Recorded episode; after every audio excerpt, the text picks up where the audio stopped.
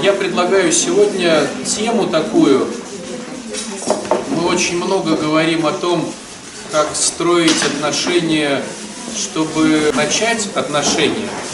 А я бы сейчас предложил тему, когда уже отношения есть, как из них сделать подобие конструкции. Почему я говорю подобие конструкции? Потому что ну, надо же быть э, честными и отдавать себе отчет, что мы деструктивщики. И нездоровые люди никогда не сделают здоровые отношения. Но приблизиться к максимальному, какому-то хорошему, конструктивному мы можем. Вот, поэтому я бы предложил сегодня такую тему обсудить, покрутить, подумать над тем, когда уже есть отношения, чтобы чтобы оно получилось как-то более-менее ничегошно. Вот. Первый момент, который, об который притыкается большинство людей, вследствие того, что ну, мы все гордецы, мы все эгоцентрики, мы все хотим своего, а первый момент, что в семье не может существовать правил. Вот как это не звучит, вот так вот ну, странно, но в семье правил существовать не может. Они вроде как бы есть. Почему они есть, эти правила? Потому что мы все живем в правилах. Мы привыкли жить в правилах. Мы встаем в правильное время. Ну, допустим, вот давайте разберем даже воскресенье. Вы встали в нужное время. Вы одели правильную одежду. Правильно же оделись как-то для храма. И, вероятно, многие из вас не так одеваются, когда не идут в храм. Или даже если ты не идешь в храм, ты все равно одеваешь свою какую-то одежду. И когда тебе дадут как бы неправильную одежду, ты скажешь, это неправильно, я не могу себе позволить так одеваться. То есть ты одеваешь правильную одежду. Потом ты едешь сюда по правилам дорожного движения. Либо в автобусе, который так правильно едет.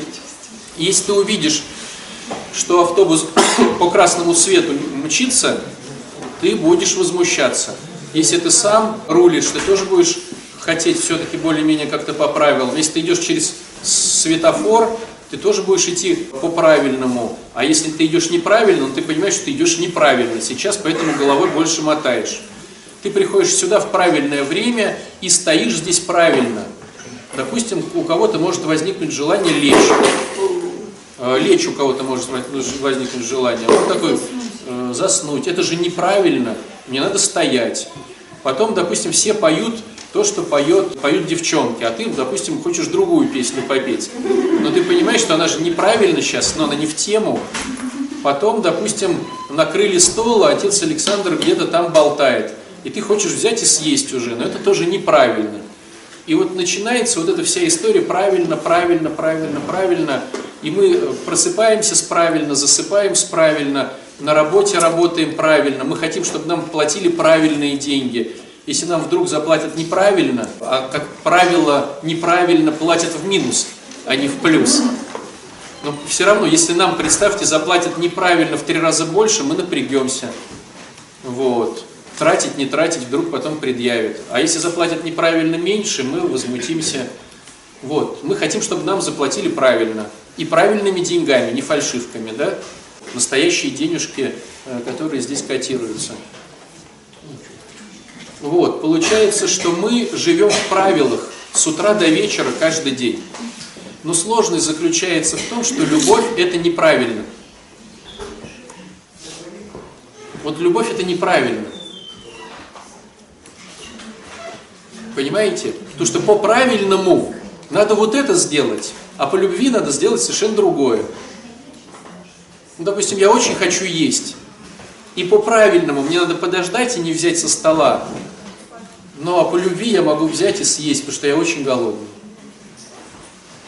Понимаете? И если бы Господь, как образец правильного, вернее, как образец любви поступал с нами правильно, то есть Он бы сказал, позвольте, вот есть заповеди.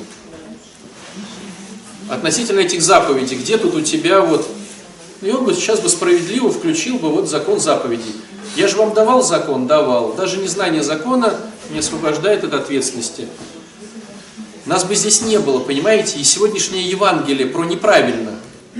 То есть по правильному на, на пир к богатому человеку города не зовут из-под э, забора. Это неправильно, понимаете? Неправильно звать людей слепых, хромых, косых, да еще и каких-то там под забором. На пир зовут э, правильных людей, знакомых. И каждый из нас, если бы сейчас, вот у Тани сегодня день рождения, представьте, она, допустим, собрала стол, она позвала кого она позовет к себе домой? Правильных каких-то, ну, а, да, это вот правильные, это неправильные. И представьте, вдруг к ней придут неправильные люди. Ну, это же тяжело каждому из нас. Хочется позвать на свой день рождения правильных ну, которых мы знаем, которые то, которые все. А в Евангелии сегодня говорится неправильные какие-то вещи, да? Зовется как-то не по правилам. А в Евангелии, да, другого евангелиста, да, там тоже, вот, тоже какие-то там слепые, хромые, ну, тоже как-то непонятно, да, все. То есть получается, что Евангелие, оно не по поводу правил, а по поводу любви. И поэтому, если ты хочешь чтобы дома у тебя был, ну, там, НИИ, завод, там, я не знаю, фирма, то поступай по-правильному. А если ты хочешь, чтобы дома была любовь, то получается, что правила отменяются. Тогда возникает вопрос у многих, если я сейчас своему мужу или жене отменю правила, то что ж там тогда будет? Тогда у меня возникает вопрос, зачем тебе было выходить замуж за такого человека, которому ты, за, которому ты, как сказать, даже в голове не даешь возможности поступить по любви, потому что понимаешь, что он по любви никогда не поступит, он поступит супер неправильно. И ты от этого будешь только получать тумаки. И это неправильно. И это неправильно, да. Вот какая-то такая дилемма. Либо ты разрешаешь, что будет по любви, и тогда есть два сценария, который тебя устраивает, и стало быть, который тебя будет не устраивать. Понимаете? То есть всегда, когда мы разрешаем людям любить, мы даем им выбор. Любить или не любить. Поступать так-то, поступать красиво или поступать подло. И у всех этих людей есть выбор. Ну, представьте ситуацию, что, допустим, есть женщина, одна на всем белом свете, только остальные мужики. И кто-то ей признается в любви из мужиков из этих. Как она поймет, что этот мужик ее любит? Она одна. У нее выбора нет. А вот если бы было хотя бы две женщины, то можно было бы подумать, что у него есть выбор, ну и тупо любить, но он выбрал меня. То есть в любви всегда ты разрешаешь делать выбор. И этот выбор может быть в твою сторону, а может быть совершенно не в твою. И ты заставить человека не можешь. То есть когда ты любишь человека или учишься его любить, какая включается очень важная функция? Доверие. Доверие, совершенно верно. А что такое доверие? Доверие это когда я раскрываю все внутреннее свое ну, все свои секреты, все свои страхи, все свои тайны, все-все-все-все я э, даю этому человеку. Потому что доверять на 50% нельзя. Это как с беременностью. Ты беременна или нет? На 30%. То есть либо ты беременна, либо не беременна. То же самое с доверием. Либо ты доверяешь, либо ты не доверяешь. И если человеку доверять, то доверять, ну, как бы полностью. И ты вот свою всю подноготную ему даешь. И он может как ее принять, так и поступить подло, да, как-то. Ну, все что угодно. Почему некоторые закрывают свои сердца от любви? Потому что пару раз было очень больно. Раскрыл сердце, доверился человеку, а он, да, взял и подло поступил. И получается уже рубец. Потом прошло там какое-то там 10 лет, опять переживал, переживал, думал, думал открываться, не открывался, открылся, а там поступили подло. И человек говорит, нет, все. Вот я недавно спрашивал одного человека, он говорит, если я и разведусь, я уж точно никогда не женюсь. Вот. Ну, то есть это точно будет не про меня. Потому что, да, понятно, что не зарекайся, но почему он так говорит? Потому что больно, понимаете? То есть получается, что любовь это, это без правил. Человек пообещал, не сделал, и по-правильному его надо там наказать, пожурить, привлечь, ну я не знаю, да? А по любви надо простить, обнять и поцеловать. И вот тут сложность заключается в том, что хочешь ли ты, чтобы с тобой так же поступали? Или ты хочешь дома завод или не? А как научиться этому, вот этому такому важному? Вот мы приходим в храм и учимся любви. То есть что происходит в храме? ну так я грубо, да, что Господь говорит, я забываю тебе неправильные вещи. И поэтому ты забывай другим неправильные вещи. Понимаете?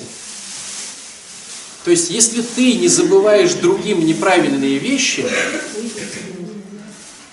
то все ломается. А как это? А можно, Господи, мне будут забывать неправильные вещи, а я имею хорошую память?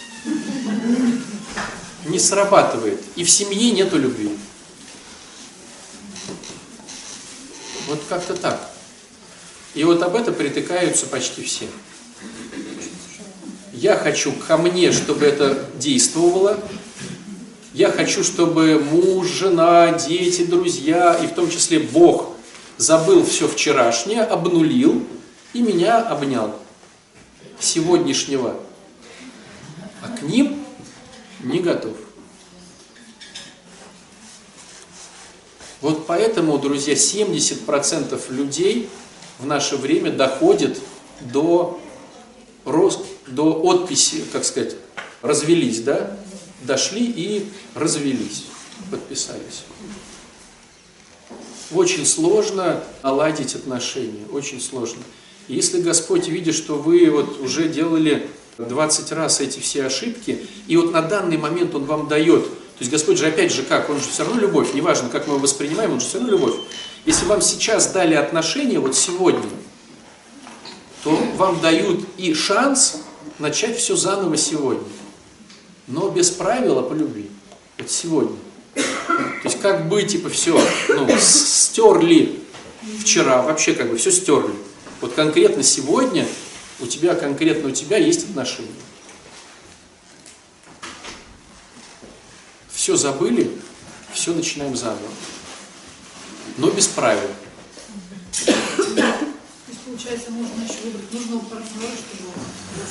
Вот, теперь вопрос выбрать нужного партнера. Относительно кого нужного? Относительно того, чтобы было легче его любить. А кого мы легче любим? Кто нас любит? Но так, как мы хотим. Он же может нас любить по-своему. Ну, допустим, он понимает, что овсяная каша очень полезна. И он тебе ее прям вот, он понимает, что ты сейчас ее не съешь. И вдруг ты открываешь глаза и понимаешь, что ты проснулась привязанная над тобой стоит человек и начинает тебе, раздвигая э, зубы ложкой, туда ее совать. Но он это делает по любви, понимаете? То есть давайте все-таки сделаем ремарочку. Нам хочется, чтобы нас любили, но так, как мы хотим. А не так, как хотят они. Стало быть, когда мы говорим про любовь, надо спросить, а как для тебя это любовь? Ну, то есть, что значит сейчас я делаю тебе любовь? И он говорит, для меня сейчас это яичница. Говорит, как яичница? Я даже запах яичницы не могу переносить. Может, все-таки каша? Человек говорит, не, не каша, яичница. И ты по любви учишься делать яичницу. А как ее сделать, эту яичницу? Ведь сил-то нету. Хочется же кашу. И вот для этого мы собираемся здесь, в храмах, чтобы на какое-то время у нас хватило просто сил сделать по любви для человека, а не по любви для себя. Это очень сложно. Но можно, как показывает практика. Тогда возникает следующий вопрос. Вступать ли в брак или не вступать? Потому, почему я этот вопрос поднимаю? Потому что есть на данный момент очень много людей, которые не вступают в брак, но живут вместе. И, к сожалению, на данный вот, ну, момент времени, в котором мы находимся, это становится нормой. Тогда вопрос, зачем? В чем выгода-то вступать в брак? И получается, что кто-то вступает в брак, чтобы так проманипулировать. Ну, то есть, если вот он вступит со мной или она в брак, уже никуда не денется. А если повенчается, то тем более никуда не денется. То есть такая деструктивная э, мотивация, да, вступить в брак. А давайте порассуждаем насчет конструктивных мотиваций вступить в брак. Ну, давайте, вот, допустим, мне приходит в голову первый момент юридический. То есть, если, не дай бог, что-то с тобой произойдет, твой супруг или супруга и дети, ну, будут там в квартире в этой жить, какими-то благами твоими заработанными пользоваться. Да? Я говорю, дети, да, ну как-то вот. Во-вторых, очень важный момент, да, законности, как бы закон, законорожденности. То есть, как мы бы не хотели, в обществе так принято. Ты можешь, конечно, всем доказывать, что это все устои, но ребенок пойдет в школу, и когда у ребенка одна фамилия, у мамы другая, у папы третья, а он папа или не папа, а вот, ну, это тоже какой-то накладывает, согласитесь, такой, ну, оттенок на всю эту историю. Вот. А как вы думаете, почему есть такое мнение, что женщины больше стремятся официально зарегистрироваться, чем мужчины?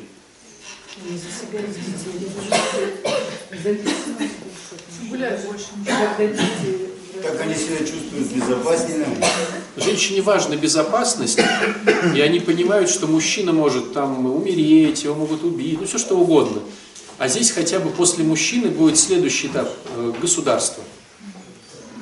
Хоть кто-то меня защитит. Ну, если не так, то хотя бы государство. Стало быть, получается, что женщине важно иметь какую-то защиту. Вот. И поэтому, если мужчина хочет ее защитить со всех сторон, даже после своей смерти, то он что-то придумывает и входит в эти отношения. Вот. Вот какой момент. Какие еще есть конструктивные идеи по поводу брака, как думаете? Что-то грустные как все сидят. Брата же не хочет. Короче, дело брак Слово не брак. важно. Послушайте, какой брак. Замужество.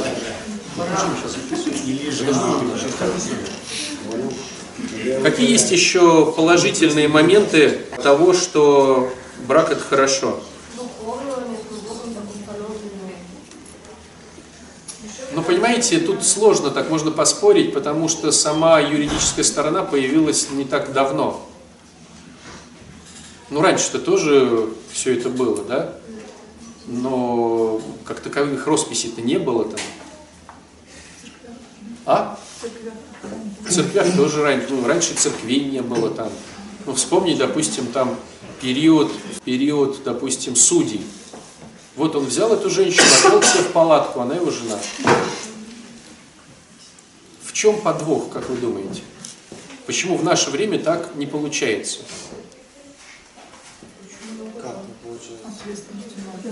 Ответственности ноль. Смотрите, как хитро. Мы все равно, хотим мы или не хотим, мы в этом обществе живем. А в этом обществе, вот в нашем обществе все равно мы живем в своих стереотипах. А стереотипы таковы, если отвел в палатку и не расписался, то ответственности ноль. А отвел в палатку и расписался, ответственность есть. Хотя это иллюзия. Да, но мы живем в стереотипах.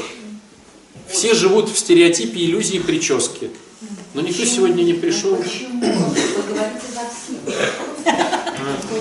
А я говорю за всех, потому что здесь нету ни одной женщины, которая имеет прическу 70-х годов. Помните, химия такая была барашками. То есть как бы мы... Неважно, но как бы мы ни хотели, все сейчас одеты в какой-то рам, в каких-то рамках моды, прически в каких-то рамках моды.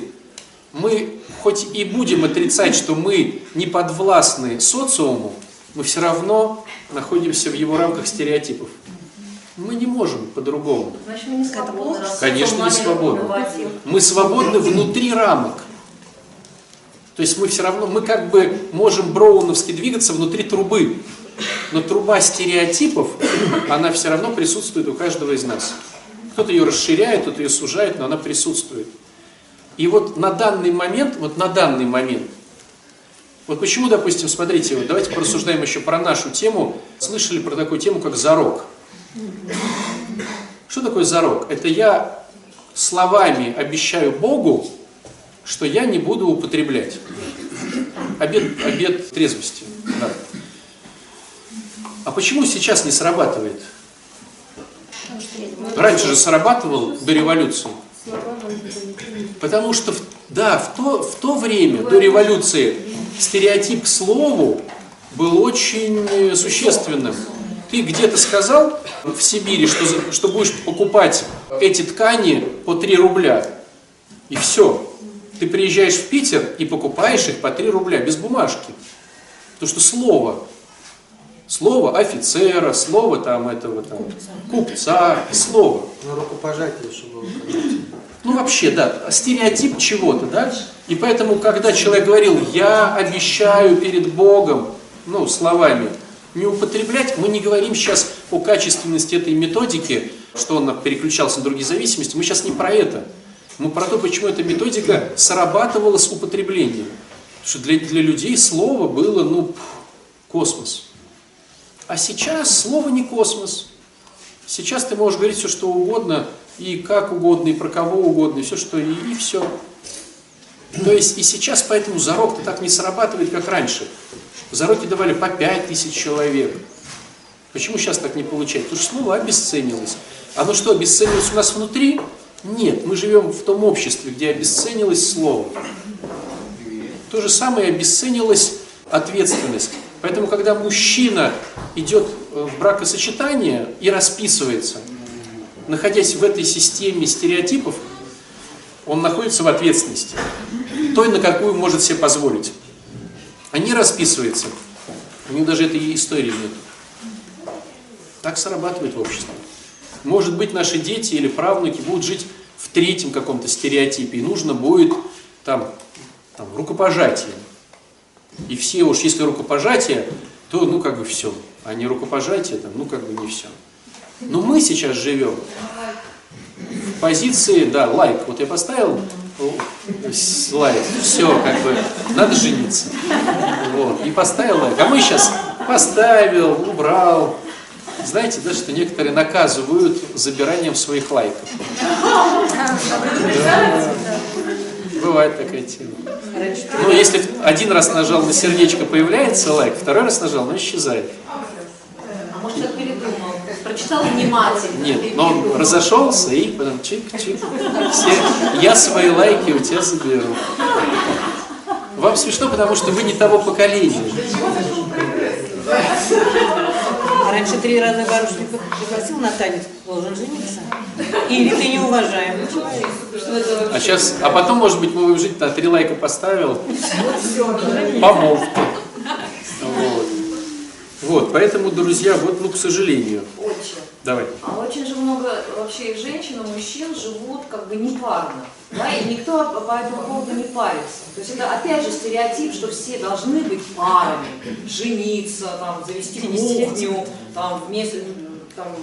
А очень много народу живет, который по этому поводу вообще не парится. Ну, мы про тех, кто живет уже вместе. А, Помните, я начал лекцию, что мы сегодня про тех, кто уже попал. Ну, почему попал? Мне кажется, брак это все-таки отношение к браку это дело веры. Да Ну, есть, понятно. и Она у каждого своя, в том числе Попал социальная. в хорошую ситуацию. если не Ну, Давайте дальше рассуждать. А, Следующий момент очень важный в браке, что так как мы все эгоисты, то и мужчина, и женщина в браке хочет подчинить второго себе. Прям незаметно, прям аккуратно, прямо так вот, знаете, вот прям одеяло вот так пальчиками, но за полгода у тебя уже пол одеяла лежит.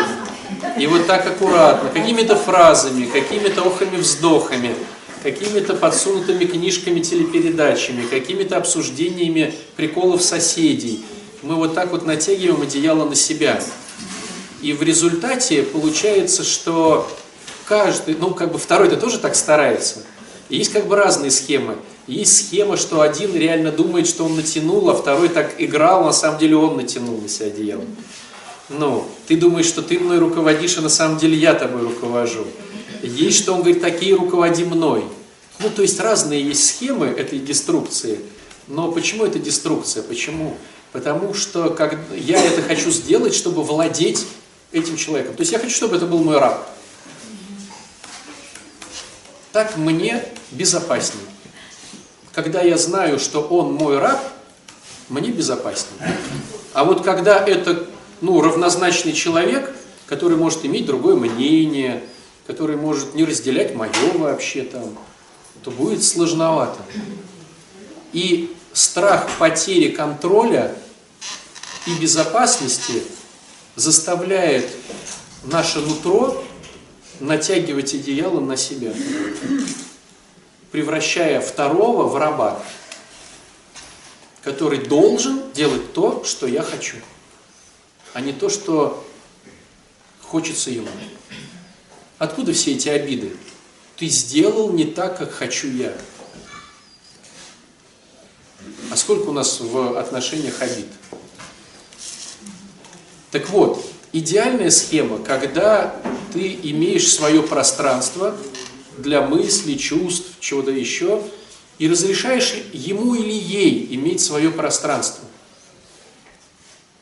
И вы формируете вдвоем третье пространство общее, где есть ваша кафешка, ваш кинотеатр, ваша движуха какая-то там, путешествие, допустим, ваше что-то, но у каждого есть еще свое.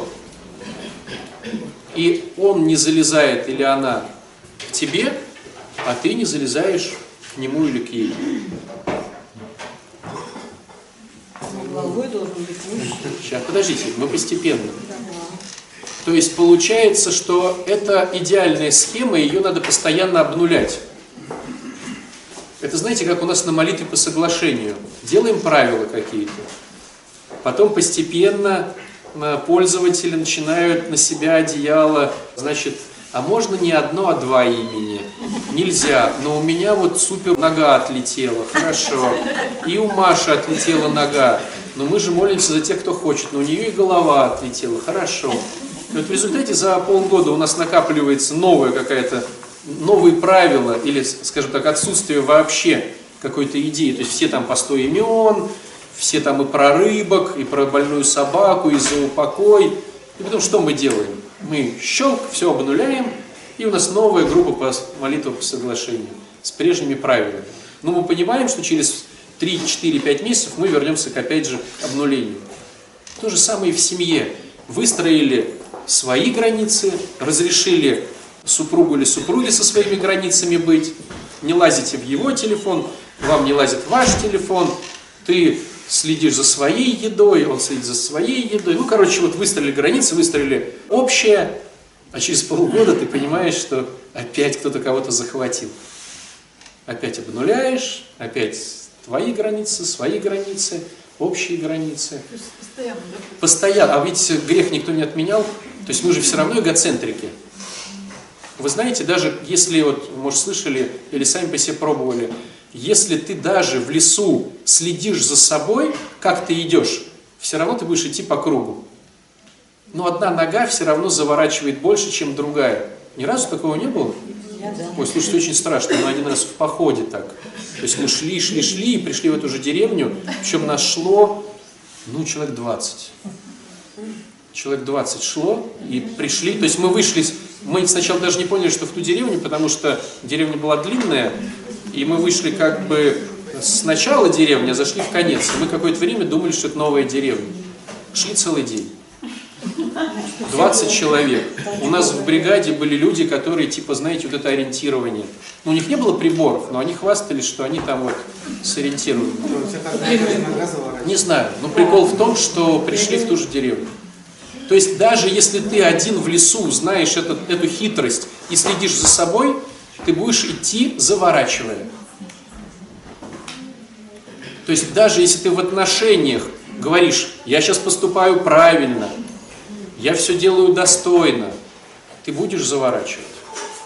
Поэтому в церкви есть такая интересная история, как венчание.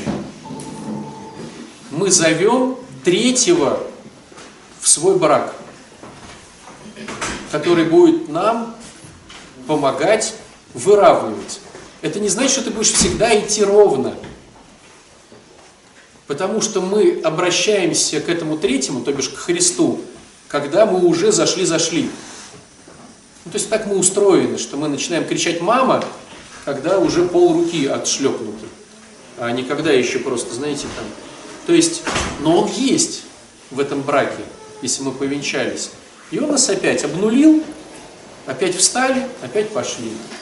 Идем, идем, идем, идем, захватываем друг друга, ноги рас- расходятся. Опять непонятно что, как будто, знаете, нич- ничего и не создавали.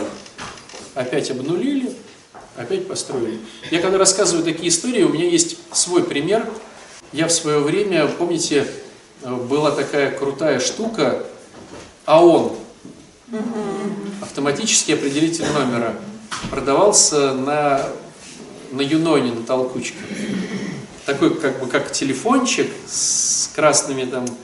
И вот те, по тем временам эти АОНы были такие, что он 3-4 дня, ну у меня во всяком случае и у моих знакомых, может кому-то попадала хорошая версия. В общем, он накапливал ошибку, и через дня 3-4 он ничего не показывал. Надо было его выдернуть из розетки, ну типа ресет такой сделать. Не было даже этой кнопочки. Включить, и ты знал, что дня два точно он хорошо определяет. На третий забывал, потом выдергивал. Это вот наши отношения, друзья. Вот мы пришли сегодня в храм, помолились, вспомнили про любовь, поняли, что наши ноги коревые, поняли, что мы как эгоцентрики хотим сделать друг друга рабами, и ушли. И может быть в среду мы уже поймем, что, что что-то опять надо обнулять. Очень. А, Вопрос есть. Пример такой, что были отношения полгода, и мы полгода, как бы, ну, как я услышал, что мы, у нас не, не получилось друг друга, друг друга подчинить, то есть сошлись для скалы.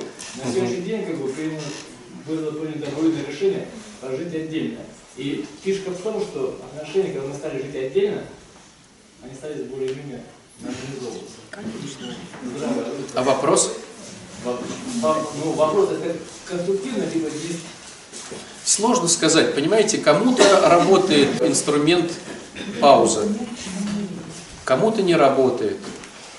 То есть э, всегда, когда вы работаете с психикой и своей, и своих друзей, которых вы как бесплатные консультанты консультируете, как правильно, всегда ну, есть допуск, что что-то пойдет не так.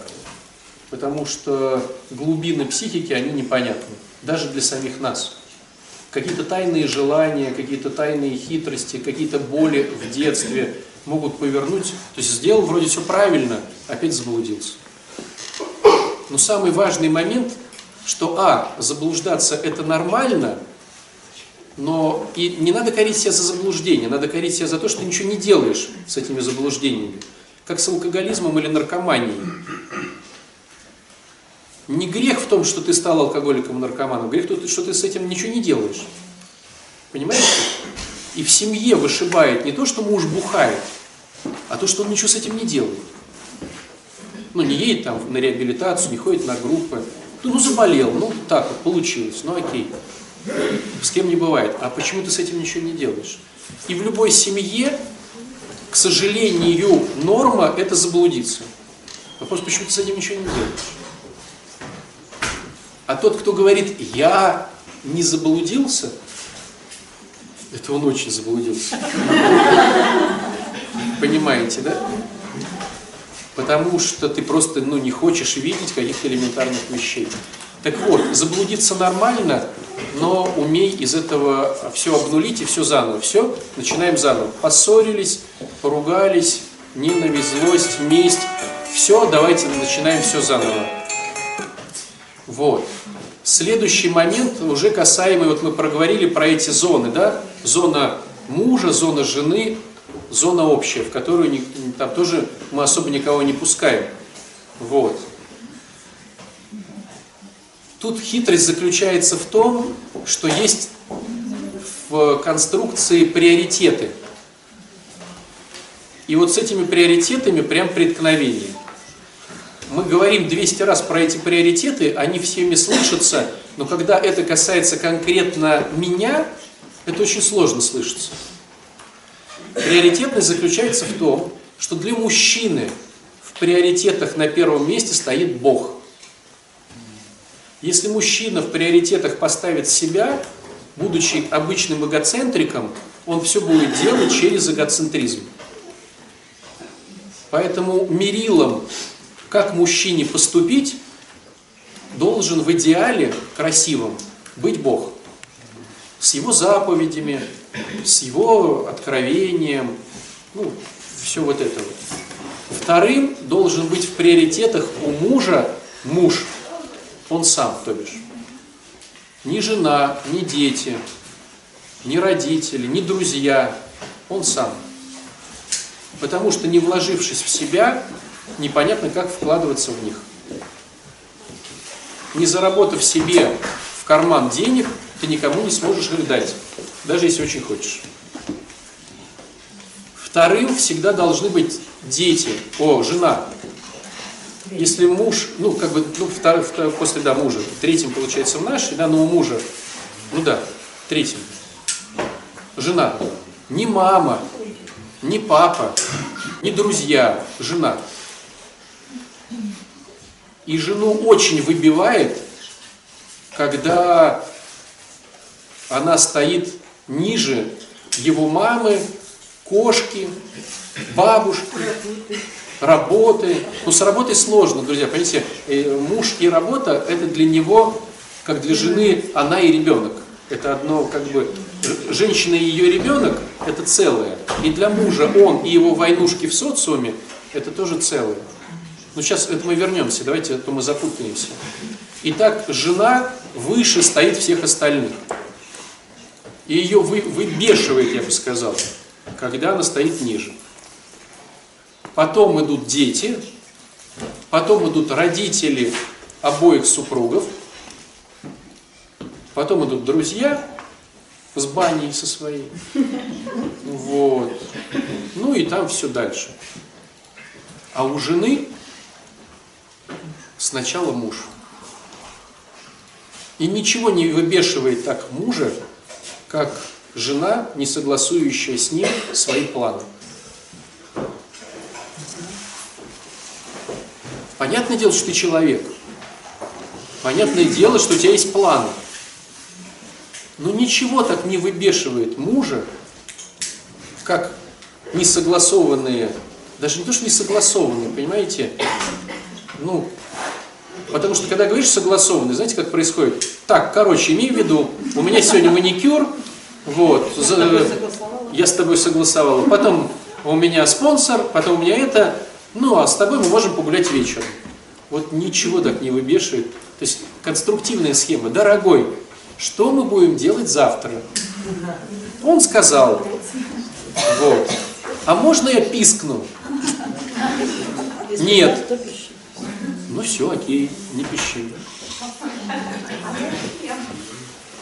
Если, если ты хочешь э, с мужем конструкцию, то, ну смотрите, Ну, Можно ли-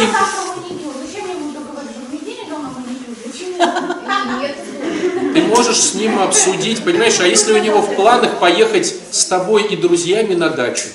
Купить тебе автомобиль. Нет, ну просто, допустим, он такой думает, э, он такой думает, завтра выходной, завтра поеду с тобой и со своими друзьями на дачу. Он уже договорился, ты там, ну, ничего ему заранее не говорила. И вот такая, стой, стой, стой, у меня там маникюр и это. Ну и что? Ну, в этом и заключается мудрость женщины не влезая на территорию мужа, аккуратно сказать, что у меня бывает маникюр. Ты же любишь, когда я красивая. А, а можно я скажу сразу, можно я пискну за неделю заранее? Он такой, ну пищи. У меня в понедельник маникюр. Если забыл, ну значит забыл. Не забыл, значит молодец. Или там приготовь ему омлетик, э, сердечком напиши маникюр в понедельник. Можно я пойду? Ну, короче, это уже мудрость женщины. И это Ну. не унижение. Но классика женщины, к сожалению, это, короче, у меня вот. Классика женщины – это когда, дорогой, давай обсудим наши планы. И вместо того, чтобы сказать, у меня Мои планы. маникюр, нет, нет, вместо того, чтобы сказать, не сказать, что у меня маникюр тогда-то, тогда-то, а подвести так, чтобы он сказал, что у тебя будет маникюр тогда-то. Ну, то есть, как бы, настоять на своем, но манипулируя. Я не, я не понимаю, как сказать. Манипулируя. То есть, чтобы он думал, что решает он, а решила ты. Нет, это вот это... Ну, понятно, отошла со слезинкой. Я правильно? А что ты плачешь? Хотела для тебя, для такого красивого мужчины быть красивой. Я неправильно Друзья. но вот манипуляция. Манипуляции, да. Ну, чтобы советоваться с ним, чтобы он согла- согласился с моим решением. Ну, Окей. Но мужчина должен понимать, что он рулит. А это вот это и есть женская мудрость. Рулит женщина, а мужчина думает, что... Не строит рейс. А я и говорю, Как-то вот как? а вот мудрость. Нет, как тогда он ко мне может залезать, а я нет. Нет, А, он залезает на твое время, а не в твой телефон. Так, а можно это расценивать? пространство, маникюр это мое, там педикюр тоже, ну как бы это же мое. А зачем он мне будет диктовать? Когда прийти, когда не идти, это мое А пространство. хотите, я стану прозорливцем и скажу, как у Иры дома? Я вижу, вижу. Сейчас достану э, веревочку с шариком. Смотрите, шарик отклоняется влево. У Иры не совсем супер в отношениях. Конечно, не идеальна. Скажи. Я просто в домострое прочитала, мне очень нравится, что мужчина это капитан, а, а женщина это корабль. Если от этой точки рассмотреть, то мужчина выбирает стать, да, надежность. А женщина должна выбирать капитана. И не надо судну говорить капитану, куда ехать. Я рулила лет 30. Ничего хорошего не было. А теперь капитан мужчина. Да? То есть каждый за свое отвечает. Муж сказал к маме, значит к маме. Конечно, если он хочет, а если не хочет. Так вот, друзья мои, мужчина в приоритетах всегда выше, чем женщина. Конечно. Есть еще одна деструкция. Детей ставить выше мужа и себя. Это вот такая деструкция созависимости. И ниже себя, и ниже своего мужа. То есть дети для женщины главные. Или есть еще такая, ну это как бы наша деструкция, но есть тоже классическая, а, маму ставить или папу выше мужа. Мой-то папа вот то-то в этой ситуации, а ты вот лошара вот это. А мой-то папа вот так-то. А я сейчас поеду к маме за ней ухаживать, потому что, а как же, не поеду я к тебе на новый... Ну, то есть, когда мы ставим кого-то выше своего мужчины, то мужчину это возмущает прямо, ну, даже не представляете как. Господь откроет тебе через твоего мужа. Господь откроет тебе через твоего мужа. Это как раз Богом заведено. Это там написано. А Прилепится тут, жена. тут получается хитрость за, за- закруживания левой ноги. Я же, он же не крещеный, я же к Богу иду. И вроде бы ты идешь к Богу, но отношения с мужем ты портишь. И тут получается, ну и что? Зато я останусь с Богом. Но мы сейчас говорим о конструкции остаться с мужем и не потерять Бога. Да. Мудрая жена сделает так, что мужу будет выгодно отпускать тебя в храм.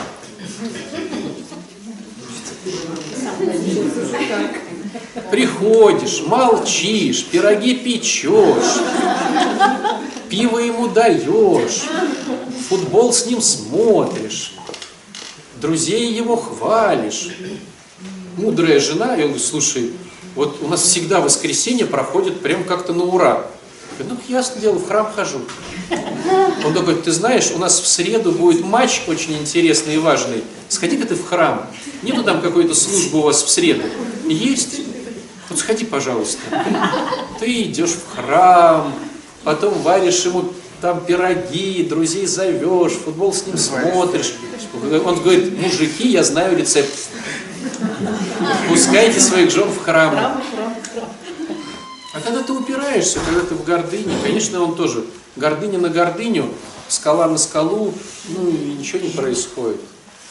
То есть э, женщинам надо учиться подчиняться мужчинам. Подчиняться мужчинам. Но так как женщины долгое время вырабатывали в себе и стали воинами, ну так получалось. Надо было быть воином, чтобы просто тупо выжить. Женщине-воину очень сложно подчиниться мужчине-воину. Не дай бог, если у тебя еще воевать получалось лучше, чем у него. Мужчина не воин. Или мужчина не воин. Но тут получается, либо тебе надо эти отношения э, убирать, либо тебе надо учиться подчиняться. Но по-другому не получится. Но это должен быть же конструктивно все-таки мужчина или без разницы? Без разницы. В голове любой женщины, любой мужчина через три месяца становится идиотом. Деструктивным. Почему это? В голове, только в голове уже. Гордыня. Помните, я говорил, одеяло накапливает. Почему? Вот он спрашивает, да, почему? Потому что если он красавчик, то мне надо ему подчиняться. А гордыню ты никуда не засунешь, она есть. А вот не подчиняться идиоту легче. Начальнику легче не подчиняться, потому что он идиот. Понимаете? То есть, когда впереди меня идет идиот, я искренне говорю, что я-то не подчиняюсь, потому что. То есть, если подчиняется, то идиотом не стал, значит. Может быть хитрая схема. Он, конечно, идиот, но я так хитрю, чтобы он не догадался, чтобы с этого что-то получить. Зачем такие отношения? А других Сам удивляюсь. Сам удивляюсь. Но когда я вас слушаю, я порой сам удивляюсь. Александр, я подчинялась своему мужу, я вообще переламывала себя там все это 13 лет. В стала ему неинтересно. Я очень ему подчиняюсь. А знаете, почему неинтересно? Да, Потому что идем к тому пункту, который обсуждали только до этого. Свои границы. С рабом неинтересно отношения заводить. Как только кто-то кого-то сделал рабом в семье, с ним неинтересно. Интересно только с тем, кто ставит свои границы. Вот сюда за- засовывай свой нос, а сюда не засовывай. С ним интересно. То есть Ну, значит, Гадость, га- гадость гордыни заключается в том, что тебя уважают только тогда, когда ты рыкнул. Казалось бы, ведь можно же все по-доброму. Вот рыкнул, тебя уважают. Не рыкнул, значит раб. А раб не интересен.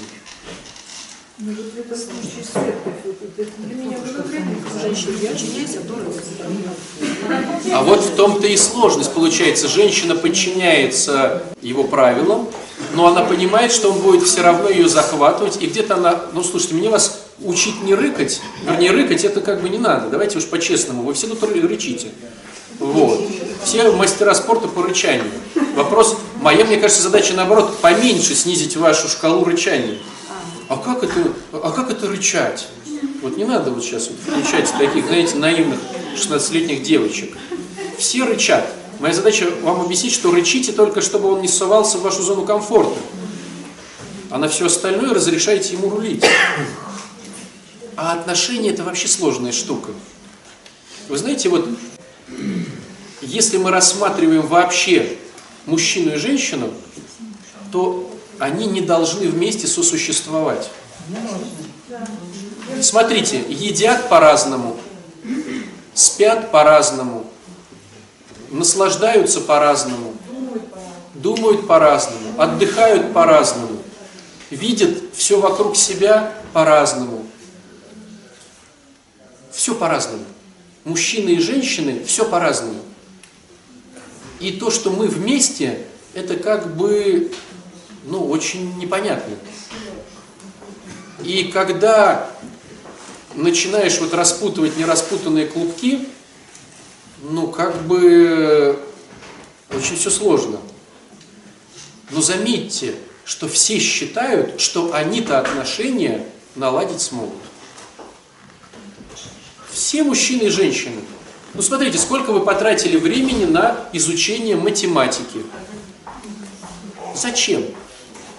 Что тебе важнее, знать синусы, косинусы, их отношения между собой, тангенсы и котангенсы в этой таблице, или отношения в семье? Школа заставляла, а вы что, не заставляете детей это учить? Тоже заставляете. Что значит школа? Не школа, родители, все. Ну просто я к тому, что ты столько времени, допустим, потратил на алгебру или геометрию. Тогда вопрос, а сколько ты потратил времени на более важное? На отношения. Какие книжки ты прочитал по этому поводу? Сколько времени в, Ютубе ты лекций пересмотрел разных э, спикеров и всевозможных тренеров? Сколько ты э, посетил каких-то семинаров? У нас может быть супер знания по геометрии, по математике, по русскому языку уже шипишь из буквы И, да? А про важное, которое ты теперь будешь строить до конца своей жизни, ты все равно будешь где-то работать, нужны будут отношения. С кем-то ты будешь взаимодействовать, нужны будут отношения. У тебя все равно там есть дети, которые к тебе будут приходить. Отношения, но это как бы очень важно. А сколько ты потратил времени, чтобы изучить эту тему про отношения? Но мало изучить надо, применять. Да хотя бы изучить, Свет, хотя бы изучить. Уж применять это уже вообще космонавты. А как ты, а как ты решишь пример, если ты не изучила А плюс Б? Ну а как можно применить знания для всех? Совершенно верно. Поэтому мы говорим какие-то общие понятия. Общие понятия говорим. Знаете, как вот, как готовить ребенка к алгебре? Общие формулы. А потом дают свой примерчик ему. Да, свой примерчик ему дают. И он такой, так, так, я вот тут учил по таким шаблонам, а это какой-то странненький. Но и начинаешь свой примерчик с учителем. Марья Ивановна, мой пример, я все понял, как в учебнике, а мой примерчик не решается. Марья Ивановна подходит, учит, объясняет. И потом ты становишься, и ты уже, ну я просто помню по себе, вот мы, когда готовились, я учился в физико-математической школе, когда мы готовились к институту, мы программу, программу выпускных решали за 10 минут, как разминка на, вот начинается математика, 10 минут это она быстро накидывает с того года примеры, и мы их все чик-чик-чик-чик-чик. Ну, понимаете, да? Чтобы потом решить легко свои. Но я к чему сейчас хочу заострить внимание? Отношения, они изначально сложно решаются, потому что мужчины и женщины, они не соответствуют друг другу, но стремятся к друг другу. Это какая-то интересная штука. А в конструкции мужчина стремится к женщине, хотя в ней нет ничего похожего. Он хочет с ней отдохнуть, а она отдыхает так, а он так.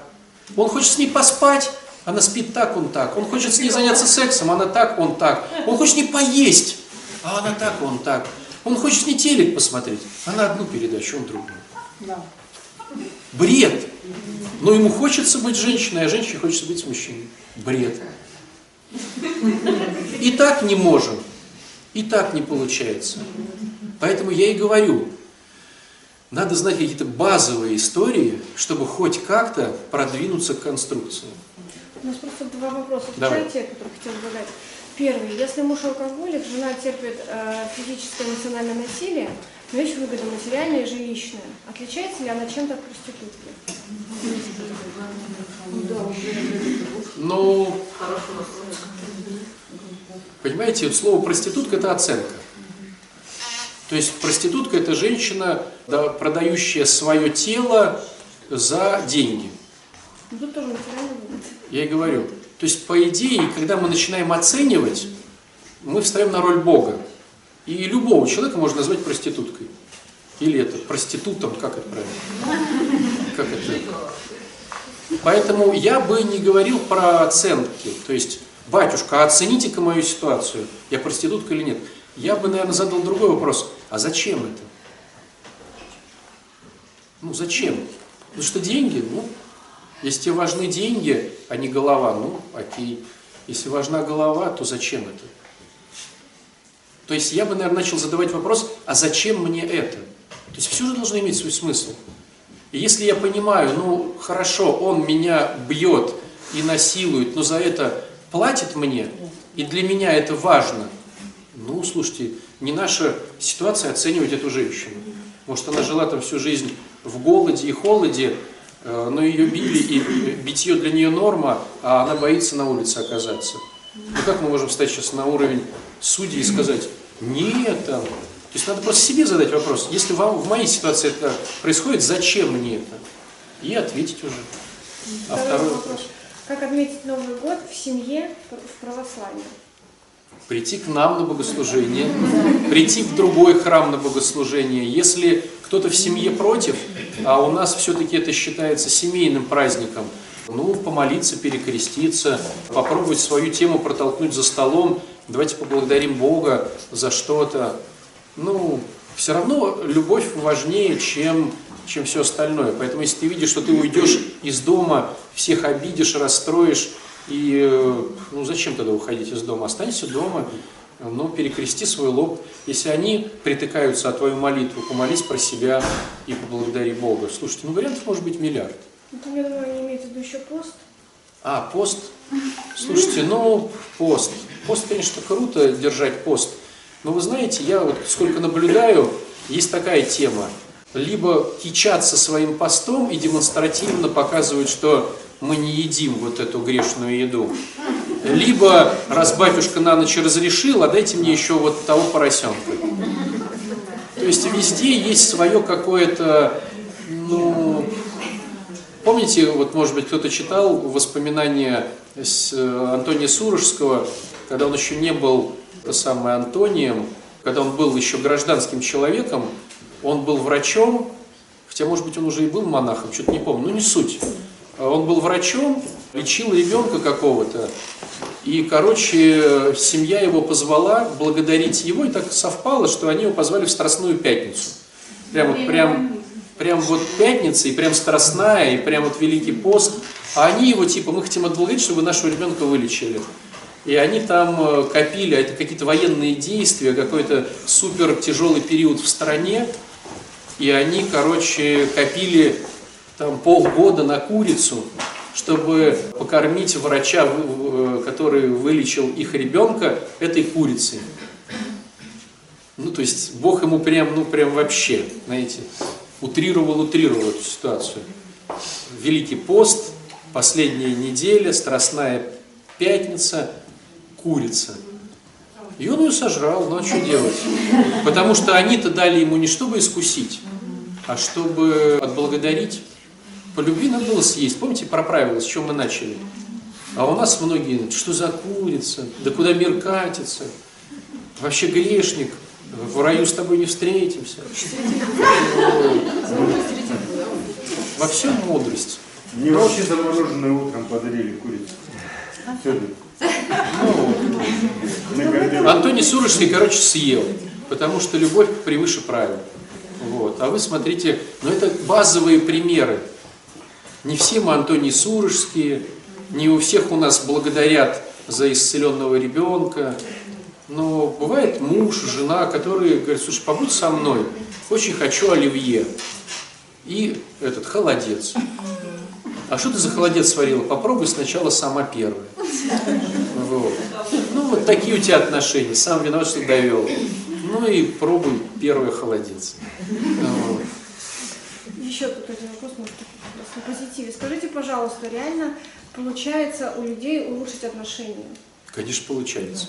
Ну, смотрите, вот отношения – это как бы мы вдвоем, а отношение – это мое. То есть все, что говорится, в первую очередь улучшает твои отношения. Ну, как с созависимостью. многие, ну я бы даже сказал, большинство созависимых людей приходят в программу, чтобы улучшить отношения с мужем, и муж перестал бухать. А будучи в программе, понимает, что надо в первую очередь улучшить свое жизненную ну, позицию, да? То есть, когда я говорю про, про конструкцию, то сначала ты будешь улучшать свое отношение к мужу, к жене, а потом, когда он будет видеть, что там очень классно получается, бывает две позиции. Ну, бывает несколько сценариев. Первый сценарий, он боится тебя потерять, и поэтому включается быть по поводу тебя. Первый сценарий. Второй сценарий, ты настолько красиво все делаешь, что это уничижает его самооценку, она становится еще ниже плинтуса, и он с болью уходит от тебя. Такой бывает сценарий. То есть ты, хоп, он там крикнул, а ты пирог. Он там шваркнул, а ты муж, глава семьи. Он там это. И он понимает, что, а ты причесон там еще сделал вот такой. И на, его, на твоем фоне классности он постоянно дурак. А сделать с собой ничего не может, потому что Бога там нет. И его ты прям бельмо, которое показывает, что он лошара. И вот настолько не втерпешь терпеть рост своего близкого, что порой человек говорит, не готов. Я расти не готов, но и видеть, что на твоем фоне я лошара, тоже не готов. И уходит. Такое тоже бывает. Бывает схема, когда а, человек потихонечку исправляется. То есть мы, мы быстро, допустим, мы хотим также от него или от нее, а он ну, в своем темпе растет. Ты улитка, он там, он заяц, да? Ты в своем темпе растешь, он в своем. А бывает ситуация, ты начал, а твой супруг или супруга улучшили, переросли и выросли тебя. И тебе теперь плохо. И такое бывает. Отношения – это голова. В голове очень большая помойка. Эта помойка, там не просто лежит какой-то, знаете, грязный фантик. Он прибит гвоздем. Этот грязный фантик. Вот ты идешь и думаешь, а, грязный фантик. Ну, сейчас пропишу по, четвертому шагу. А он прям, и знаете, вот, прям начинаешь этот гвоздь вынимать, а он через всю землю и там шурупом. Ну, да, да, да. И ты думаешь, это же просто фантик. Сейчас, фу, сейчас брошу курить. Фу. Сейчас прощу. А, сейчас там попрошу прощения и пирог испеку. А? И ты понимаешь, что ну никак. Ты порой скалы двигал в семье, а фантик не убрать. На этой счастливой ноте давайте молиться.